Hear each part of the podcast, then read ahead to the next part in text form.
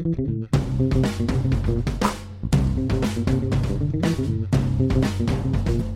there, it's Gary Parrish. It's Friday, March 3rd. Welcome back to the Eye on College Basketball Podcast. Got Matt Norlander here with me, we got a lot to get to, including a, a look ahead to this weekend's biggest games, most notably, obviously, uh, Duke at North Carolina. But I want to start with the Big Ten because uh, that league sure has taken uh, a, a, wacky form. Uh, Purdue is going to be the outright champ. That's a byproduct of uh, Wisconsin losing Thursday night at home to Iowa. By the way, speaking of, Wisconsin suddenly sucks. They've lost five of their past six games. Minnesota and Northwestern, meantime, are both in the top five of the league standings. Indiana and Ohio State, two big brands of the league, uh, they're 10th or worse in the league standings, and Illinois suddenly making a push for the NCAA tournament. Is this, Norlander, the wackiest league of, uh, of the big leagues that we got in college basketball as we sit here on March 3rd?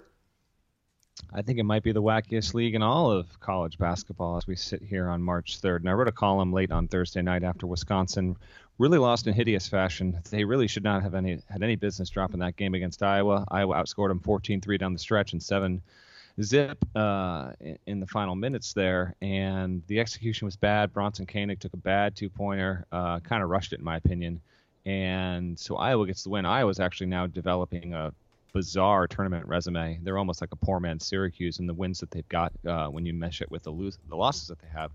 But the Big Ten, is it a good year? Is it a bad year? That's the question I'm posing because Purdue is the only team that has a shot at a four seed, and if Purdue does not reach the Big Ten title game, it probably won't get a four seed. And you couldn't say that any team that's coming out of the Big Ten is a realistic national title contender. No team out of the Big Ten would crack a top 10, maybe a top 12 list to win the title. Now, because Caleb Swanigan is so good and has been so good, I do think that Purdue has a chance to make a Final Four. I think he is that capable, and I think they are that well rounded. And the way that Painter's has coached this team, I think gives them a shot. In fact, if uh, if I can, the next week or so, I might try and work in a quick story about how, what Painter's done with this team, stuff he told me about earlier in the year, and the way that he coaches his guys. But if you're the Big Ten and the best things about your league in a given year are Northwestern and uh, having a guy that might win Player of the Year, and that's about it, uh, you're probably having a down year. On the flip side, Parrish, this could be a record-setting year for the Big Ten because they've never sent as many as eight teams to the tournament. That is now a realistic possibility. But as I wrote in the column, like this this league is just ever changing by the day and no one is going to be able to predict what's going to happen here. And I'm talking in terms of who gets in, where teams are seated. I still think we're going to have a lot of weird results. I think we could have a bonkers, bizarre team like you know, Iowa, uh, Iowa or Michigan, Illinois, like randomly wind up in the league title game. Like I just think that any of those things are very possible. So it makes it interesting. I don't think it's a great year. I do think it's going to be a memorable one because ultimately you they're going to get seven in, uh, might get eight in. The thing is, though, all those teams are going to be are going to be on the seven line or lower, and a lot of them are going to be clogged in that 10-11 spot. I think maybe get one or two to the first four. So you're not going to have teams making into the Sweet 16, but there are plenty that are in the picture at least, and that's uh, that's something, Parrish. I guess it's just weird. Yeah, I mean, I, am with you. They could put a record number of teams in the NCAA tournament, a record for the Big Ten, not a record for any league in the country, but a record for the Big Ten, and then look up and have one in the Sweet 16 and maybe zero. I mean, I think Purdue's good enough to get there. Um, I mean, like, let's be clear. Any of once you're in, as a 12 or better seed, you you got a chance to get there. I mean, there's like there's nothing crazy about being a double digit seed, 12 or better, and ending up at the Sweet 16. It doesn't necessarily happen every year, but it happens often. So any of them can get to the Sweet 16, but uh, my guess would be the Big Ten is one of those leagues that puts a whole bunch of teams in the tournament, and then you look up on uh, Sunday night of the opening weekend, and you go, well, though, well, that was fun, but they're all gone now, or, or you know, uh, all but one of them are are gone now, and so it just sort of does, I guess, to uh, come down to how you look at it. Because when you ask the initial question, is this a good year or bad year for the Big Ten? Uh, the truth is, the league as a whole uh, ranks as the fourth best league, best league in the country according to KenPom. Last year, it was fifth best. So the league as a whole, at least according to KenPom, is is is better. But I think the casual basketball fan and maybe some serious basketball fans tend to look at leagues and say, you're great if you've got greatness at the top. You're not if you don't. And I don't know that there's greatness at the top of this. Um, I, I like Purdue. I think I like Purdue better than most. I'm still driving the Caleb Swanigan for National Player of the Year train, um, but I don't know that Purdue's great. Can I sit here with a straight face and tell you that Purdue's great? I think Purdue's good. I think Purdue's really good. Um, but you know, is Purdue going to be in anybody's Final Four outside of a Purdue fan's Final Four? I, I doubt it. Uh, let's talk about Northwestern uh, for a second. Uh, that did it the other night, by the way, right? It was a Wednesday night. Yeah. They win at the buzzer, a incredible final second play. Um, it doesn't matter. They can lose to Purdue this weekend. They can lose their Big Ten tournament opener. Northwestern's in the NCAA tournament. That's done, right? Uh, I'm firmly believing that it's done. And I had a little bit of, you know, I, I wrote this piece back in January that was like half tongue in cheek, just saying, hey, this is going to, like, I, I genuinely felt that this would be the year uh, that Northwestern would not only get in, but they'd get in with spare. But it was also like half tongue in cheek, just because those kind of uh, pieces have been kind of written in the past, only be burned.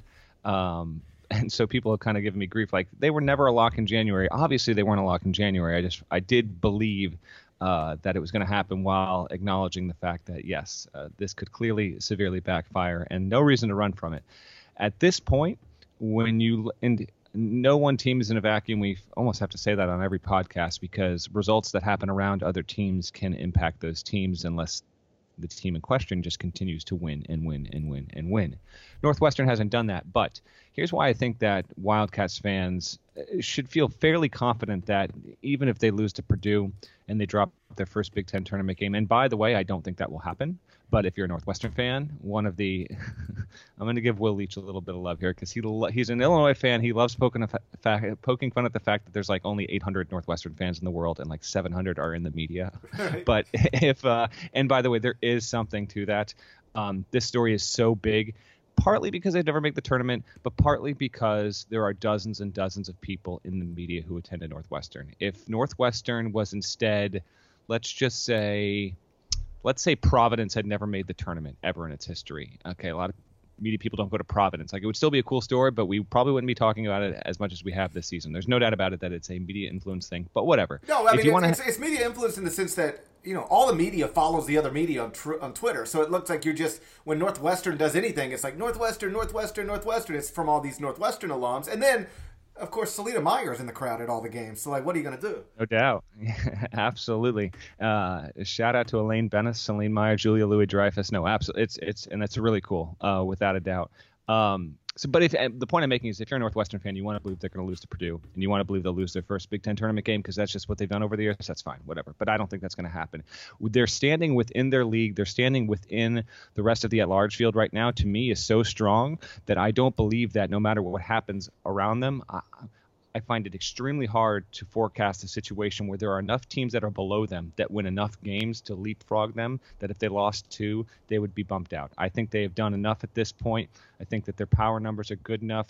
Their overall, um, their RPI top 50 wins are still lacking. I understand that. The win against Wisconsin has been devalued. I understand that, but it was also a road win, so there is there is value in that. And Northwestern's ability to win some games away from home will help them a lot. So I think that they are in. Um, that game, by the way, against Purdue on Sunday is on uh, the network of Stars Parrish. So that's CBS. Could... That's America's most watched network. Indeed. And uh, real quick before I toss it back to you, just speaking about the win. Um, an, an, incredible win, obviously. Uh, the biggest play in the history of that program. Uh, obviously, the the play that uh, is most similar over the past 25 plus years to the Laettner play that won it for Duke over Kentucky in the regional semi in Philly back in 92. Um, this one was an even longer pass. And uh, I actually wondered in the moment if he had maybe gotten away with the travel. Uh, but regardless, it was just a, a, terrific play, some weak defense by Michigan, an awesome moment, a really good way to just kick off what should be an amazing March.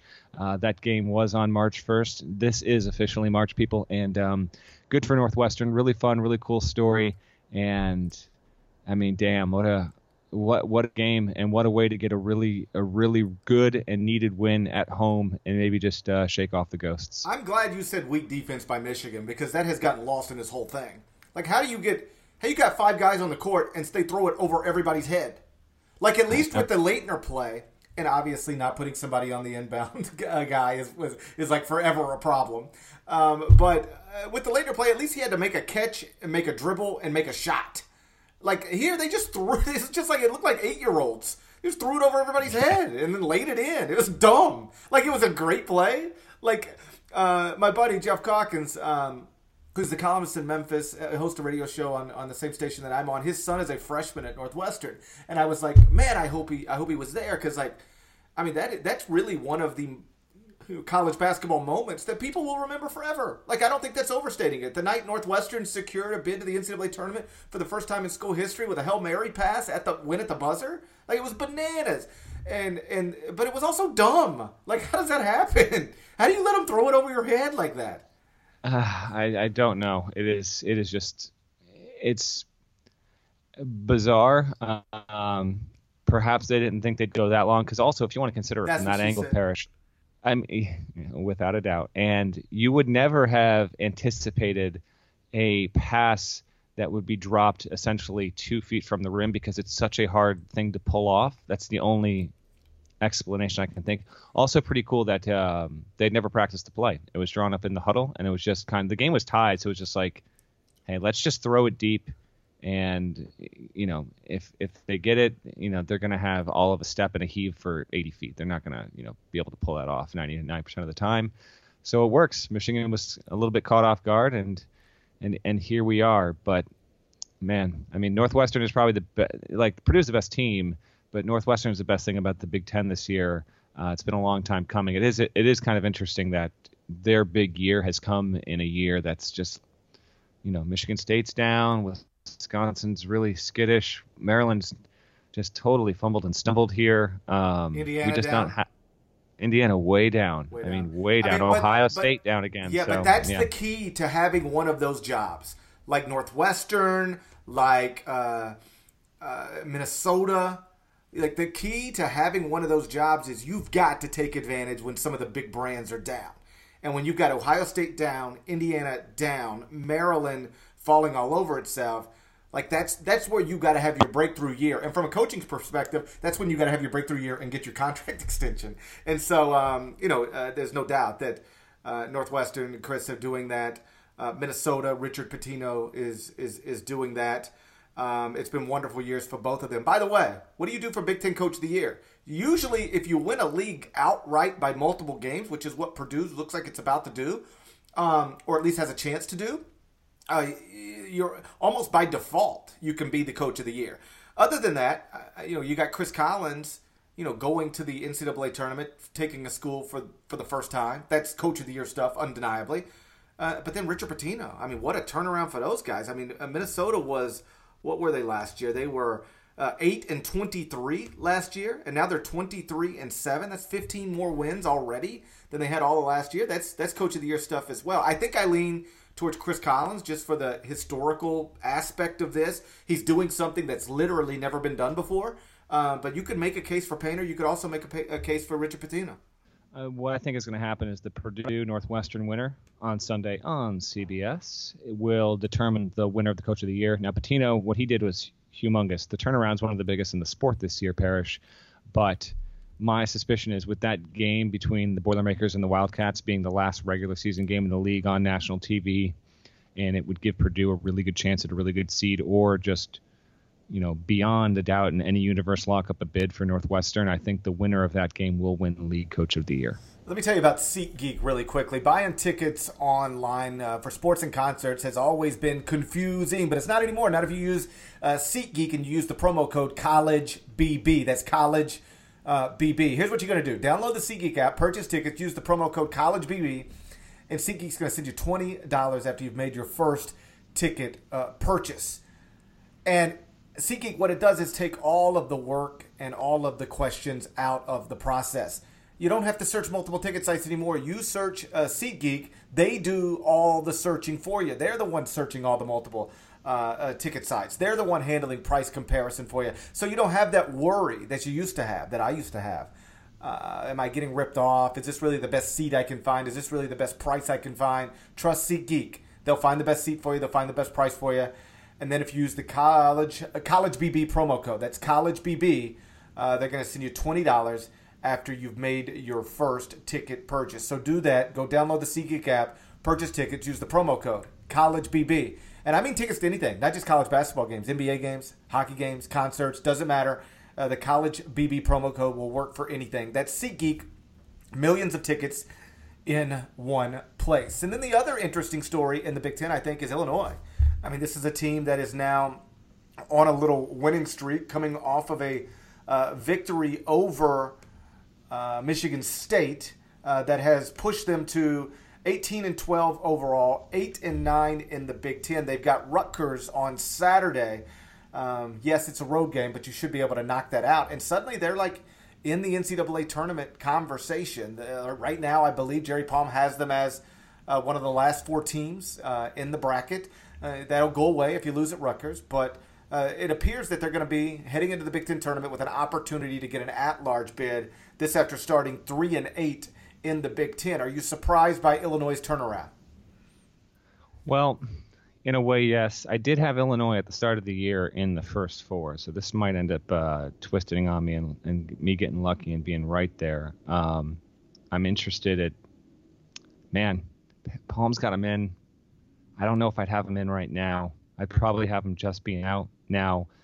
The win at Rutgers, see the the Rutgers game just does you no favors, Parrish, because it's it's on the road. You get it, fine, but Rutgers isn't that that good. Um, it just kind of keeps you steady. But if you lose it, uh, without a doubt, you put yourself in a really tough bind. Um, and, and so now Illinois is just that's really one of the trickiest games I think of any team that's that's going to be facing this weekend. Win it, hmm, man. I'd have to see what other teams do. Um, they'll definitely need at least one win in the Big Ten tournament and maybe two, depending on what other teams push. We also have to keep in mind that although there aren't that many potential bid thieves this season, they happen every year. We might get one or two.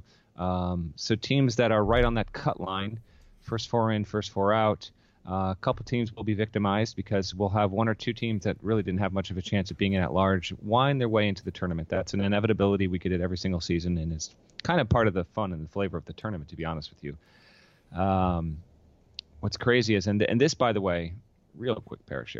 You know, Illinois right now is eight and nine in the Big Ten, and people have this idea that, um, in fact, Lunardi had spoken about this, and I, I just couldn't disagree more.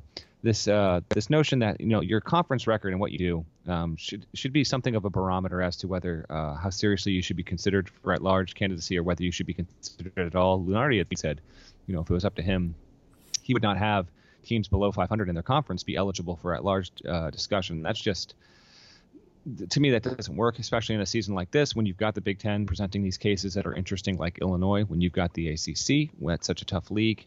Um, all of this can be so circumstantial and by the way, it puts way too much of an emphasis on league play when really the committee needs to be looking at what these teams from the tra- traditional Big Six conferences are doing outside of their league, how they are scheduling, where they are playing, if they are going on road games. So if people are looking at Illinois and saying, "Wow, that team won't even get above 500 in a Big Ten that's fairly weak," why why should they even be considered for the at-large um, the at-large pool? Just take a take a broader look, see where they're ranked see who they defeated. They have a, they have a win over VCU that is pretty critical right now, in my opinion. And they've been able to win road games as of late, three in a row.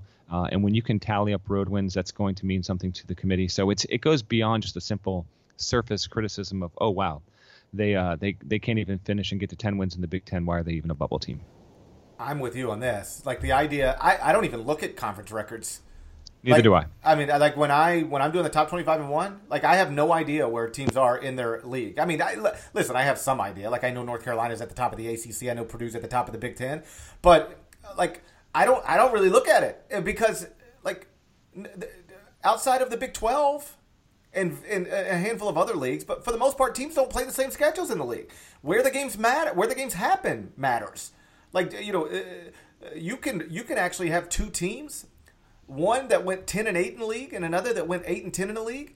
And the 8 and 10 is more impressive than the 10 and 8 based on where the games the games were played based on who the opponents actually were. Somebody was tweeting uh, a pretty uh, interesting note about Duke's ACC schedule the other day where they played I don't remember the specifics but let's just uh, they got the tough games on the road where Carolina didn't or something right. like that. Yeah, it was something. It was, it was something yeah. like that, and that matters. That is worth considering. You know, so yeah, I'm with you. Like, I don't think conference records should have anything to do with whether you make the NCAA tournament because what the selection uh, committee has long said uh, is that we look at your entire body of work, and uh, to then do something outside of that and actually use it as a tool for elimination, I think would just first off it would run counter to what you say you're trying to do. Uh, but B, it's it's it's fundamentally unfair. People don't play the same league schedules. Um, you know, going eight and ten in the Big Twelve is is more impressive than going eleven and seven in the American Athletic Conference. You're going to tell me that the 11 and 7 team from the American Athletic Conference would be eligible for the NCAA tournament, but the team that went 8 and 10 in the Big 12 would be ineligible based on strictly those two things? That doesn't make any sense to me. Doesn't make any sense. And that's why, yeah, that's precisely why they don't look at conference affiliation and conference records when they talk about seeding and at large, because you get into just way too many uh, hypotheticals that don't line up, that don't make any sort of sense. Uh, not to mention that unbalanced league schedules just have have taken that part of any sort of potential evaluation way off the table. No doubt about it. I think this is something that most media members are actually pretty aware of and don't consider when we talk about teams that are on the bubble, teams that are going to get in. Whereas I think fans still very much care about leagues, league perception, where their teams are doing within their league.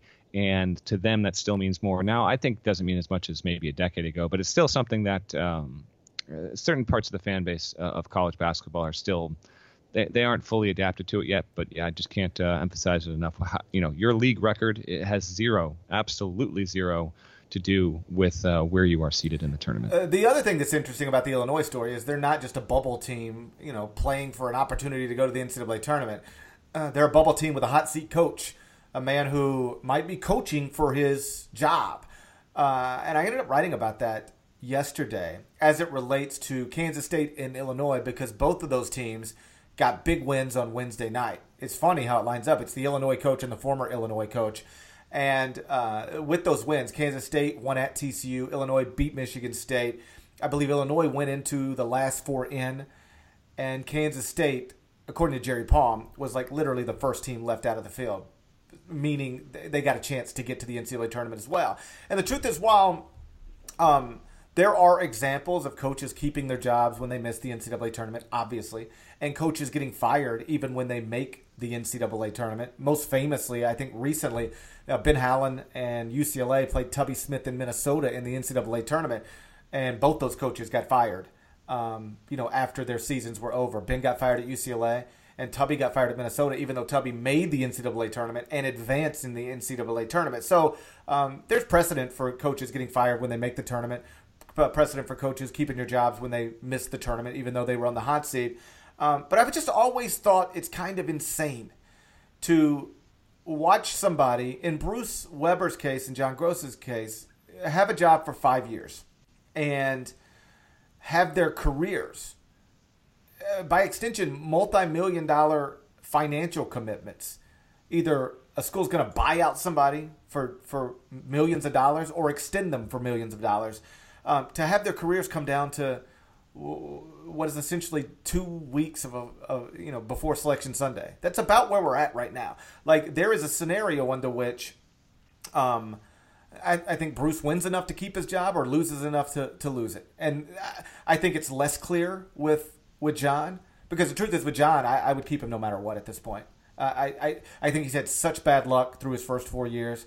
This year, he's got his team playing well at the right time of the year. They might fall a little short of the NCAA tournament, but they got a, I think, the 11th ranked recruiting class in America set to enroll. Like, I would keep John regardless of what happens. And, and perhaps Illinois will keep John regardless of what happens. But the idea that we talk about it all the time. You see it on Twitter, like Illinois wins. It's like that's a big win for John Groce's career, or Bruce Weber or Kansas State wins, and boy, Bruce Weber really needed that one for his career. Like, I, guess the the point of the column wasn't that you got to keep your coach no matter what. It wasn't that you got to fire your coach no matter what. It was just like by now, you should know.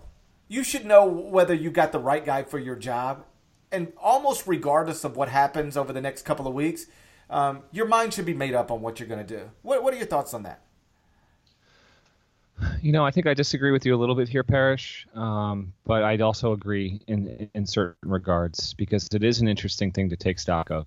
Um, if we want to maybe let fans a little bit in on this process, basically what just about any athletic director is, has done and is doing, and and what's part of the job is, no matter where you are, eh, eh, with whatever kind of coach you have, uh, you always have a certain list of guys that, if you know, unpredictable circumstances or predictable or expected circumstances come, um, you would have a list of potential candidates to uh, replace the, your current coach. And so, I think when Kansas State and Illinois, when they have continued seasons of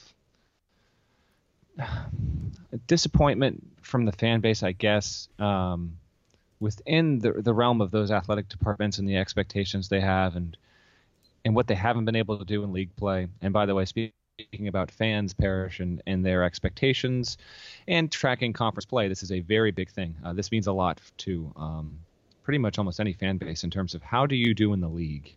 Are you over the course of three, four, five years, are you uh, are you an above 500 coach in your own conference? Because if if you you know if year after year, um, injuries or not, if you're not able to maintain or at least hit those levels of top three, top four in your conference, um, then I know understand the heat will ultimately come. In that in that realm, I understand. Um, if you think Bruce Weber is just simply not going to be able to get it done, if you feel as though, you know, you're going to have to get someone else to get Kansas State and the fan base more consistently near the top of the league. I get it, um, but the reality, and here's where I think you are, you're fairly correct. Um, the reality is the sport has the most attention on it over you know the next four weeks, and if you can win critical games that are nationally relevant, that everyone is watching, everyone is talking about, and you can rally in those kind of ways, it obviously changes your life. It's why John Groce is at Illinois to begin with, because he was good at Ohio. He took them into the tournament, got NCAA tournament wins, and an athletic director said, that guy just took a small school, got big wins. I want him at my school. So the reason that John Groce got hired could also be the reason why he gets fired. Um, I know. I think that's I crazy. That's my point. I think that's crazy. I know, I know, and so yeah, and I'm just about done here. But um, I I understand that. Uh, I don't see how we are going to get away from it. Now, I think your point is accurate. I wish there was more balance to it. Um, uh, but if the bottom line is making NCAA tournaments and you're not doing that five, six years in, or you're only doing one out of every five or six years, that in general, I I understand that. But yeah, it is. Uh, it's just it just is what it is. I mean, th- this is not going to change. It's just not. I mean, what you do in March is going to determine if you get hired or fired. Um, and sometimes it's dumb that it can come down to literally two or three games. Um, but and I don't even know how new this is, but I think your your column was warranted and needed, and some good perspective. Um, I just wonder if there's, you know, from the athletic director side, if there might be a little more nuance than just simply that. I don't know. I mean, that might be up for debate as well. Right. No. Um, it, like my point is uh, essentially like you should know by now. What if you if you're at Kansas, and Kansas State situation's a little. It's it's it, there's some other things going on there. Most notably, now, yeah, now it's complicated. They, the AD's gone. The AD's mean, going to Tennessee, John Currie, and so like, what do you do? Like, you're going to try to run a coaching search without like, I don't know, I don't know if that's a good thing for Bruce or a bad thing for Bruce. I, I think I would think it's a good thing probably because the school might just say, hey, listen, the guy had a had a good year, relatively speaking. Let's keep him one more year, get our AD in, and then let our new AD take stock of everything. I, I don't know, um, but. Uh, my, my point would be uh, under normal circumstances, like if you if you're if you've been the AD for five years and you've got a coach who's been there for five years, uh, you should know by now whether Bruce Weber's the right guy for your job, whether John Groce is the right guy for your job, or wrong guy for your job. Like I'm not, like, I'll, I'll let other people make up their minds about uh, which is which, or you know, uh, but you, I, I, the idea that it should be influenced by, by, to use your phrase, what you do in March. I understand that is the way it is, and I'm not trying to change it. All I was trying to do is shine a light on it and say, isn't this insane that universities make multi-million dollar uh, investments uh, based on whether Tum Tum Nairn makes a 23 footer at the end of a uh, Illinois Michigan State game, or the other day, Kansas State wins by one point in a game at TCU, which is awesome. But the idea that a one point win in March could be the difference between a man getting fired and a man uh, keeping his job, like seems bananas to me. I got a text from an agent last night uh, who represents coaches, and he said that he's always thought if you're an athletic director, that you should not be influenced by anything that happens after February 15th. Make up your mind. Like do like in other words, his point was don't get caught up in the moment of oh my coach who is going nowhere and who's got no recruits coming in and who's got in a, you know has has led us into a bad situation got hot in the last four weeks of the season and made the NCAA tournament. I'm going to keep him. Like if you if, if you already knew he wasn't the guy, don't be influenced by him getting hot at the right time, and and and vice versa. If you know he's the right guy, like if you're at Illinois and you go, you know what, this whole John Groce thing hasn't worked out the way we anticipated but he's got the program headed in the right direction. He's got a top 15 recruiting class ready to enroll. Um, I, am keeping him uh, for a sixth year, and I don't care what happens at Rutgers. I don't care if we get good news from the selection committee or not.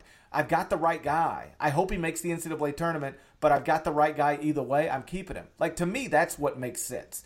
Like, uh, like have a have a, a, conviction about your coach by now, one way or another, and then make whatever decision you want to make. I'm not I'm not advocating you got to keep the guys or or you you got to fire the guys. I'm just saying um, uh, the idea that it, it, it is often influenced by a hot finish or a cold finish uh, seems crazy to me when we're talking about multi-million dollar uh, investments. Uh, check out this deal I got for for you guys right now. You can uh, Go to harrys.com slash collegebb. That's harrys.com slash collegebb. And they will give you uh, their most popular trial set for absolutely nothing. It's free. It comes with a razor handle of your choice, a five blade cartridge, and some shaving gel. And it's all free uh, when you sign up at harrys.com. You just have to pay a small fee for, for shipping, but that's it. Once you pay that, you're good to go. Again, that's harrys.com slash collegebb. I personally have been using – Harry's razors for years, and, and here's why: it's quality razor, and uh, it's inexpensive. Certainly less expensive than what you're going to pay for another brand inside your corner pharmacy. And you don't have to go to the corner pharmacy. Like they're going to deliver them straight to your front door. So you're taking the work out of it, you're taking some of the price out of it, and you're still getting a quality razor. So uh, go sign up. That's at harrys.com slash collegebb. That's harrys.com slash college BB. Let's look ahead a little bit to the weekend. And the biggest game, of course, is North Carolina and uh, Duke. If North Carolina wins, it's back to back outright ACC titles and uh, not guaranteed of a number one seed in the NCAA tournament, but man, they'd certainly be on the on the right track. If you win the ACC by multiple games with the resume they put together, uh, certainly they'd be projected uh, on Sunday morning to be a number one seed in the NCAA tournament. If Duke wins, North Carolina will still be at least uh, co ACC champions. Uh, but what it will mean is that probably, you know, Duke's going to finish the regular season with more top 50 RPI wins than anybody else in the country, which is something we talked about on the last last podcast, but is worth repeating, if only because it's uh it's pretty incredible given everything that they've endured this season. Who do you think wins it? It's at the Dean Dome, North Carolina Duke. Yeah, I will take Carolina. I'll take Carolina to win. Um, entertaining, but not a. I don't think it will be uh, all too dramatic. Give me give me Carolina to kind of uh, have a little bit of distance down the stretch. Um, let's say 86, 76 heels. Uh, I know that's the big, um, it's the centerpiece game, but real quick, I had put this out on Twitter. I wanted to make sure that I was accurate with that. Just to give a quick little bit of love to the four auto bids. We will get auto bids. We will have four Tournament teams officially this weekend. The Ohio Valley will determine its championship on Saturday, and then on Sunday you get the Missouri Valley, the Big South, and the Atlantic Sun. So it will be exciting. You'll see um, teams getting on the floor, having a great time. Always very fun to watch. Um, I do like the heels. Be an interesting Saturday, JP, because I don't think there's going to be too too much drama in terms of general big conference basketball. Now we'll get some interesting games. Like I think Notre Dame at Louisville could actually wind up being a pretty pretty good game. I think Oklahoma State's got a pretty decent chance at winning at home against Kansas. Um, Marquette's got a big opportunity against Creighton. Uh, Wake Forest, if it could win at Virginia Tech, would really, really enhance its NCAA tournament profile on the heels of that victory over Louisville. So I think that there's some interesting stuff. Um, I don't know if there's a ton of um, compelling stuff overall. But we will have plenty to talk about on Monday uh, between the auto bids and between the inevitable um, way that uh, teams that are kind of floating in the middle there in terms of their seed projections or just on the outside, how they do overall. So I understand that it's not a game a weekend full of like headliners, and Duke Carolina leads that to a large extent. But I think we'll get plenty of between that and Purdue and Northwestern, which I think a lot of people watch. Um, maybe a little bit of Minnesota, Wisconsin on Sunday. Parrish, Um, see how Wisconsin responds or doesn't. Like if they lose again, like my goodness, Wisconsin's going to be in the eight nine game at that point, I think. And we're talking about a team that was ranked seventh in the country like two weeks ago. It's just bizarre. Um, so it should be an intriguing weekend um, and probably have a, a few unpredictable results. Should be fun. You know, I said North Carolina Duke is the biggest game of the weekend, and it is. I mean, because it's North Carolina Duke, and it's you know two big brands and Hall of Fame coaches and prime time, all that stuff. I actually think uh, MVC final between Wichita State and Illinois State. To me, that's the biggest game of the weekend. Like, or, or yeah, I mean, I'd that, agree. Yeah, I mean that's the one I'm looking most forward if to. They they got to both get there, but yes, they, I agree. They got to both get there. Um, but man, I mean, they would really. Um, I don't know that they're necessarily two really good college basketball teams. I don't know that they'd necessarily be playing for, um, you know, like win you make it, lose you miss it, because there is a scenario under which both get in. I think both should get in. Um, I'll, I'll, uh, you know, I'll write that on Sunday if if they both get there and then they play each other competitively on Sunday. I believe I'll be prepared to write put both of these teams in the NCAA tournament, no matter whether Wichita wins that game, uh, that hypothetical game, or, uh, or, not. But they could be playing. Um, you know, I, will I'll put it this way: uh, the the loser of that game, if we get that game, Wichita State versus Illinois State on Sunday in the MVC title game on CBS, America's Most Watched Network, the network of stars. If we get that game, um, and uh, one of them will obviously lose, and that that coach will not wake up feeling comfortable on Monday morning. They'll have to sweat it out the entire week. I think both should get in, um, but you'll have bracketologists out there, especially Jerry Palm because he hates Wichita State. you'll have bracket, you'll have bracketologists out there having one of those teams out of the field yeah, we real quick on uh, Wichita State. If they if they lose, we'll have plenty to talk about with them next week. Um, again, uh, without a doubt. And yeah, I wrote uh, I wrote on Middle Tennessee, and if you really look at what Middle Tennessee has done, it's basically right there in terms of Wichita State in terms of deserving to have an at-large bid, in my opinion. Uh, but no one, and oddly, no one really talks about Middle Tennessee, despite the fact they beat Michigan State last year. But uh, they are they are very much there. I'm I'm practically almost there uh, with that team, Kermit Davis's team. Um, in terms of them, it, it, would be an injustice, I think, if that team did not get into the field. Uh, real quick on Wichita State, though, I think this is something that people don't realize. Since 1988, Parrish, they have only won the Valley tournament once. And that was when they went undefeated uh, three years ago. So, and they only made the finals. See, they have not done well. See, Wichita State's been good, obviously, under Gregg Marshall, and it's a proud program, but they've only made the finals, I think, three times since 88 as well. So traditionally, the program, it doesn't play well in St. Louis. It doesn't play well at that tournament. And only recently has it even, even been able to get to the finals. You'll recall, I'm, I'm drawing this off the top of my head, but it might have been last year or the year before. They almost got knocked out by Loyola in the quarters. And so let's just see. Uh, this team rates so well, uh, but it just it's only won once. It's only got the auto bid from that league one time, in almost 30 years. I'm interested to see how that's, they do this season because they're so good. You know, that's incredible. Like I had no it's, idea that was true.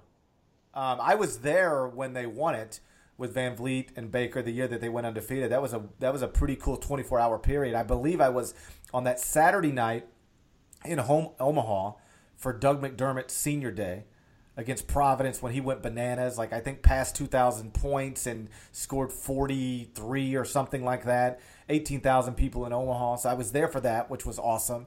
And then I woke up on Sunday, flew to St. Louis, and got to see uh, Wichita State complete a, a, perfect regular season, which of course led to that awesome round of 32 game.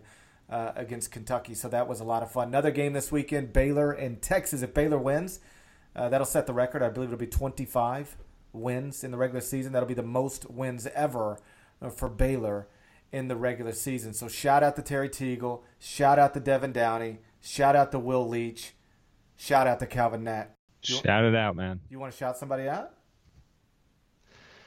Uh, no, I think I'm pretty good. Shout out to Chester. I think you covered it. Shout out to Chester, South Carolina. Remember, you can subscribe to the Eye on College Basketball Podcast on iTunes. That's the best way to get the latest episodes as quickly as possible. So please do that and we will talk to you after the Missouri Valley Conference title game. That'll be Sunday. You can watch that game on CBS. It's America's most watched network. It is the network of stars.